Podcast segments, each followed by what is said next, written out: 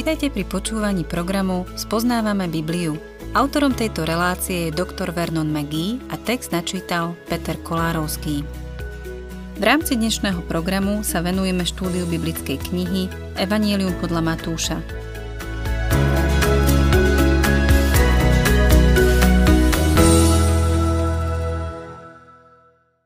Milí poslucháči, Matúš v 15. kapitole posúva jej ďalej – vidíme kráľa, ktorý sa vydáva na svoju cestu ku krížu. Už sme videli jeho odmietnutie a konflikt s náboženskými predstaviteľmi. Táto, kapitolu, táto kapitola posúva Ježišovu službu do bodu zlomu so zákonníkmi a farizejmi. 15. kapitola je plná deja. Táto kapitola posúva Ježišovu službu do bodu zlomu so zákonníkmi a farizejmi. 15. kapitola je plná deja. Prečítajme si prvé dva verše. Vtedy prišli k Ježišovi farizei a zákonníci z Jeruzalema a spýtali sa. Prečo tvoji učeníci prestupujú tradíciu starších? Veci neumývajú ruky, keď idú jesť chlieb. Zákonníci a farizei prišli za Ježišom až z Jeruzalema. V predchádzajúcej relácii sme videli, že Ježiš a jeho učeníci boli ďaleko na odľahlom mieste, kde sa ľudia nemohli dostať ani k stánku s langošmi. Tak ich nasítil. Na prvý pohľad sa nám to môže zdať ako úžasná vec, že náboženskí predstavitelia merali takú dlhú cestu, aby si ho vypočuli.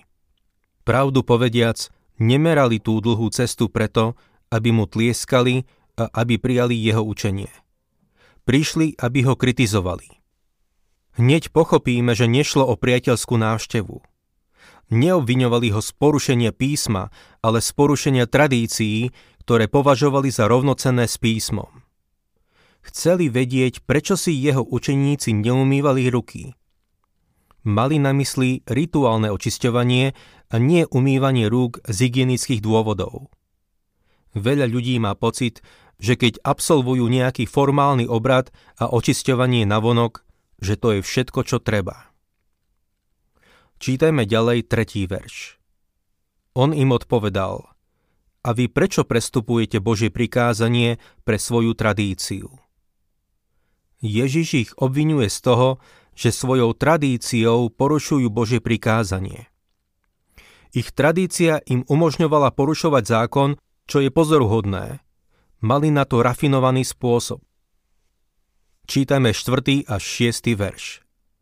Veď Boh povedal, cti otca a matku. Ak to zlorečí ocovi alebo matke, musí zomrieť. Vy však hovoríte, človek, ktorý by povedal ocovi alebo matke, čokoľvek, čím by som ti mal pomôcť, je obetný dar, ten už vraj nemusí ctiť svojho otca. Takto ste zbavili platnosti Božie slovo pre svoju tradíciu. Náš pán tu hovorí, že ctiť oca a matku zahrňa aj ich podporu. Obídenie tohto prikázania spočívalo v tom, že venovali svoje peniaze Bohu ako dar a tým sa zbavili zodpovednosti za podporu svojich rodičov. Toto bol spôsob, ako navonok s božným spôsobom porušovali Mojžišov zákon. Som presvedčený, že najspoľahlivejším barometrom dnešného kresťana je to, ako zaobchádza s peniazmi, ktoré mu patria a ako zaobchádza s peniazmi, ktoré patria Bohu. V Ježišovej dobe náboženskí predstavitelia pomáhali ľuďom uniknúť pred ich zodpovednosťou. Boh chce, aby sme dbali na to, za čo sme zodpovední.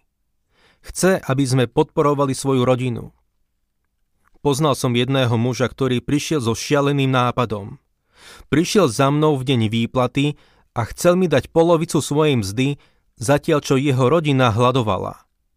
Keď som na to prišiel, dohovoril som mu, na čo sa najprv urazil. Napokon si uvedomil, že zanedbáva svoju rodinu, čo je dosť tragické. Je neuveriteľné, ako sa ľudia snažia uniknúť pred zodpovednosťou navonok s božným spôsobom. Čítajme ďalej 7. a 8. verš. Pokrytci, Dobre o vás prorokoval Izaiáš, keď povedal Tento ľud ma ctí perami, ale jeho srdce je odo mňa ďaleko. Pán nazval zákonníkov a farizejov pokrytcami. Toto je najstrašnejšie slovo v písme. Žiaden iný výraz mu celkom nezodpovedá, ale v tej dobe to slovo malo iný význam ako dnes. Pre nás je to ostrý výraz, ale v Ježišovej dobe to slovo spájali so starovekými divadelnými hrami, kde herci jednoducho opakovali slova podľa daných pokynov. Ježiš obvinil zákonníkov a farizejov z toho, že sa len hrajú na náboženstvo. Vtedajší náboženskí predstavitelia horlivo viedli ľudí k obradnému umývaniu rúk, ale nevenovali pritom pozornosť stavu ľudského srdca, čo bolo pre Boha to dôležité. Navonok zbožným spôsobom porušovali Mojžišov zákon. Milý poslucháč, my sme v tomto takisto veľmi dobrí. Rodičia hovoria svojim deťom, chodte si pred jedlom umyť ruky, ale nevenujú pozornosť tomu, čo pozerajú v televízii alebo na internete. Nedbajú na to, čo ničí ich deťom srdce. Samozrejme, že by si deti pred jedlom mali umyť ruky, ale to, čo je vo vnútri, je oveľa dôležitejšie.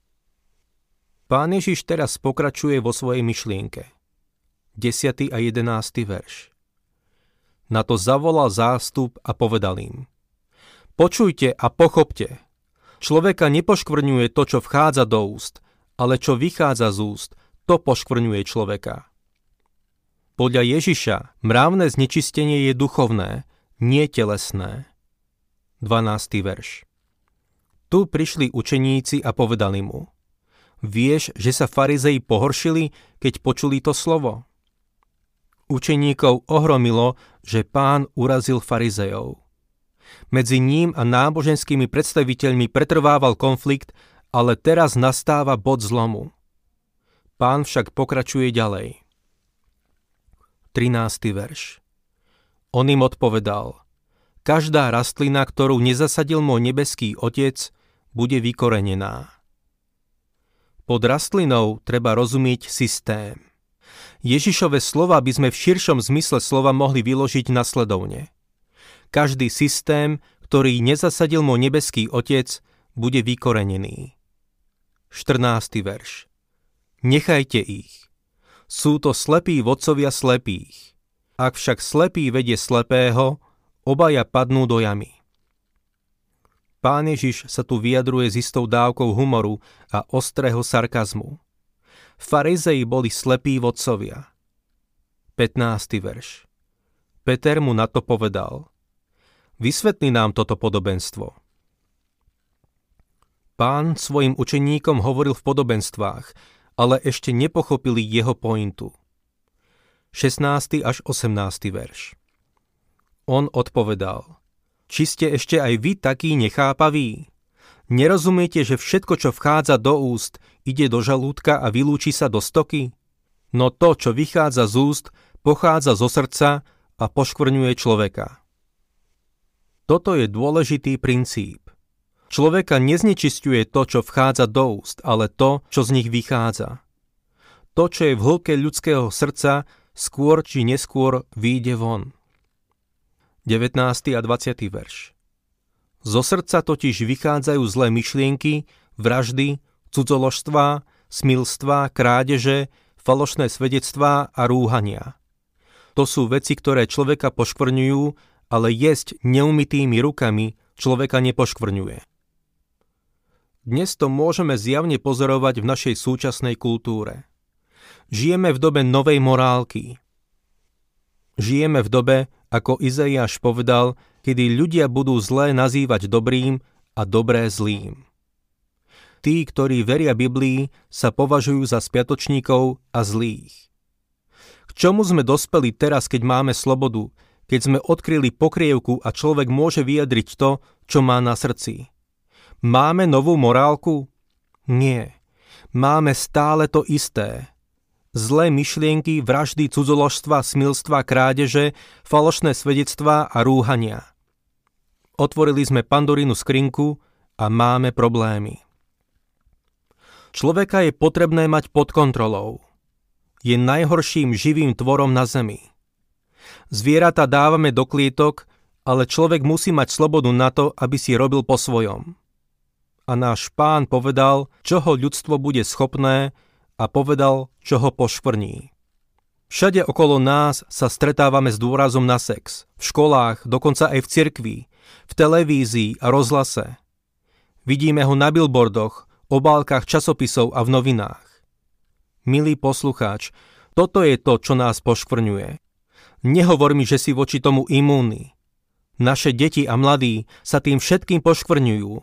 A to všetko pod rúškom vznešenej slobody prejavu.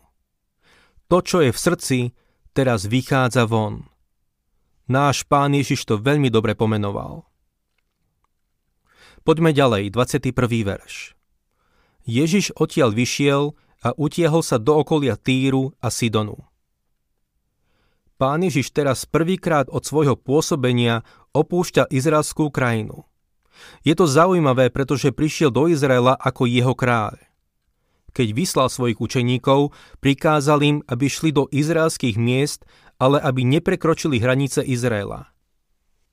Potom ho izraelský národ odmietol a došlo ku konfliktu. K rozhodujúcemu bodu zlomu medzi Ježišom a náboženskými predstaviteľmi došlo teraz v predchádzajúcich veršoch. Čo sa stane? Ježiš sám prekračuje hranice Izraela a stanovuje ďalší dôležitý princíp. Teraz prijíma pohanov. Jeho pozvanie znie – Poďte ku mne všetci, ktorí sa namáhate a ste preťažení. Ja vám dám odpočinúť. Čítajme verše 22 a 23. Tu vyšla istá kanánska žena z toho kraja a kričala. Zmiluj sa nado mnou, pane, syn Dávidov. Moja dcéra je hrozne posadnutá démonom. On jej však neodpovedal ani slovo. Jeho učeníci prišli a prosili ho. Zbav sa jej, lebo kričí za nami. Táto sírofeničanka, ako ju označuje Marek v 7. kapitole, bola miešanka rôznych národností a skutočná pohanka. Nemala nárok na to, aby Ježiša oslovovala ako syna Dávida. A keď ho tak oslovila, neodpovedal jej. Učeníci mu dohovárali, zbav sa jej, lebo kričí za nami robila okolo seba rozruch a asi ich trochu privádzala do rozpakov. 24. verš Odpovedal im, som poslaný iba govciam, ktoré sa stratili z domu Izraela. Sú to tvrdé slová, ale bolo to tak. Ježiš sa v prvom rade obetoval, aby naplnil všetky proroctvá týkajúce sa príchodu kráľa z Dávidov horodu túto ženu tlačil k tomu, aby si to uvedomila. Ježiš prišiel ako kráľ Židov. Môžete si to zaznačiť. Toto bola tá prvá vec, ktorú bolo potrebné vyriešiť. Na kríž mu zavesili nápis. Toto je Ježiš, kráľ Židov. Pozrime sa, čo táto pohanka povedala. 25. verš. No ona prišla, klaňala sa mu a hovorila. Pane, pomôž mi. Keď ho oslovila ako syna Dávida, povedal, som poslaný iba govciam, ktoré sa stratili z domu Izraela. Ako pohanka nemala nárok na to, aby ho tak oslovovala. No teraz prichádza a klania sa mu a oslovuje ho pane a prosí ho o pomoc. Pomôže jej, ako budeme vidieť.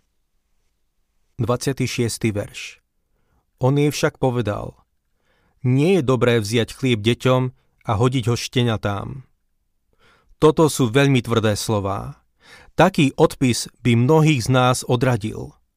Otočili by sme sa na opätku a povedali, nemôže sa s nami tak rozprávať. Čítame však 27. verš. No ona povedala, áno pane, veď aj šteniatá sa živia omrvinkami, ktoré padajú zo stola ich pánov. Možno si pamätáte príbeh pána Ježiša o žobrákovi, ktorý sa sítil odpadkami z boháčovho stola a ktorému psi lízali vredy. Izraeliti používali slovo pes vo vzťahu k pohanom. Táto žena bola ochotná znášať toto hanlivé označenie, pretože verila v pána Ježiša. 28. verš Vtedy jej Ježiš povedal Žena, veľká je tvoja viera nech sa ti stane, ako si želáš.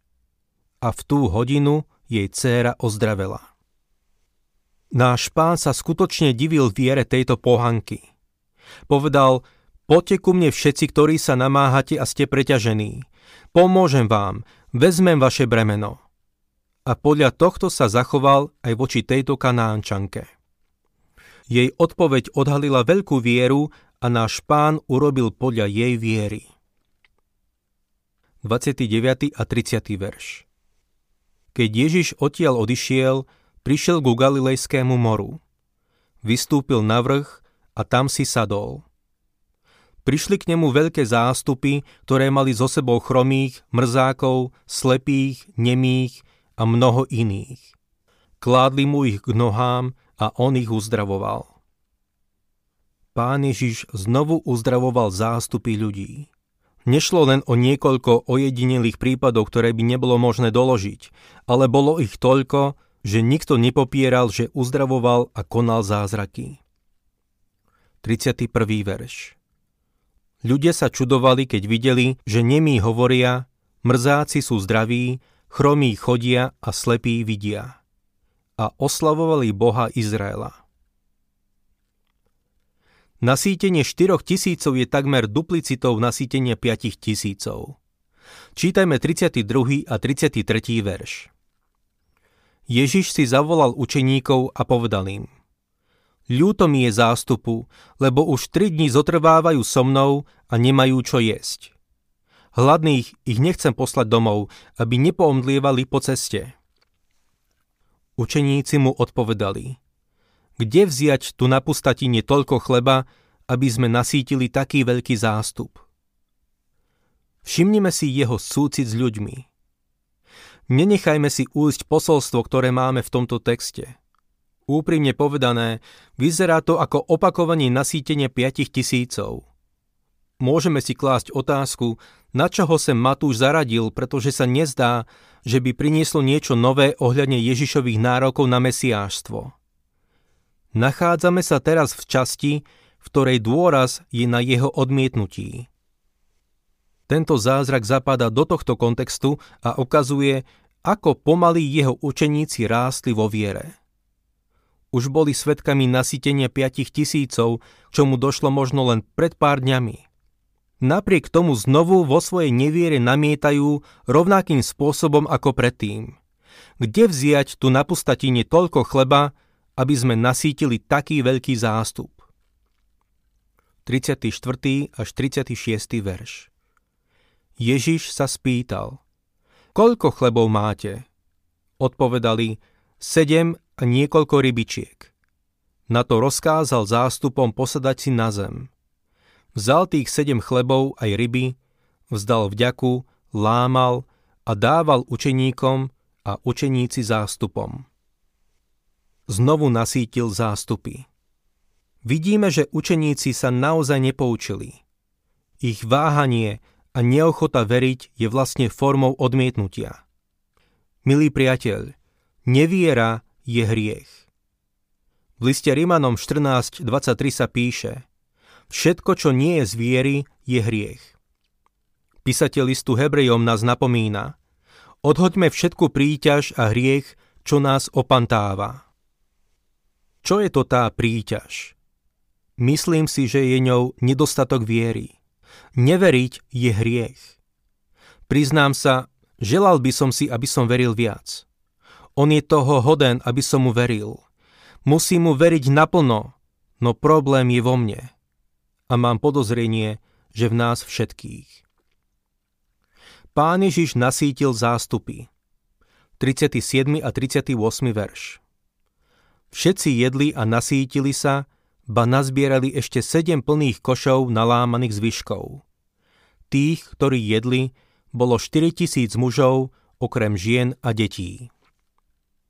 Všimnime si, že okrem 4 tisíc mužov tam boli aj ženy a deti. Inými slovami, boli tam rodiny. Znova, ak by sme ku každému mužovi priradili ešte jednu ženu a jedno dieťa, celkový počet by bol 12 tisíc. 39. verš potom zástupy rozpustil, nastúpil do člna a prišiel do kraja Magadan. Bola to súčasť jeho služby v Galilei. Magadan je pri Galilejskom mori a dnes leží v troskách. V tejto 15. kapitole sme videli, že učeníci pána Ježiša nevedia držať krok. Len pomaly začínajú veriť a chápať. Pre nášho pána to v skutočnosti predstavuje istú prekážku. Po tom, čo sa vo vzťahu s náboženskými predstaviteľmi dostal do bodu zlomu, má skutočný problém so svojimi učeníkmi. Musí mať s nimi veľa trpezlivosti. Pravda je taká, že aj s nami má veľa trpezlivosti.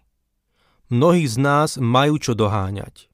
Sme ďaleko pozadu v našej viere a porozumení.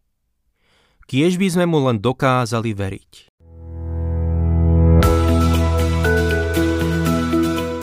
Program Spoznávame Bibliu vysielame každý pracovný deň a relácie sú dostupné aj na internetovej stránke ttb.t2tvr.org. Ak sa vám program páči, chceli by ste nám nechať nejaký odkaz alebo by ste tento program radi odporúčili ďalším, navštívte facebookovú stránku Spoznávame Bibliu alebo nám napíšte na e-mailovú adresu spoznávame.bibliu zavináč gmail.com.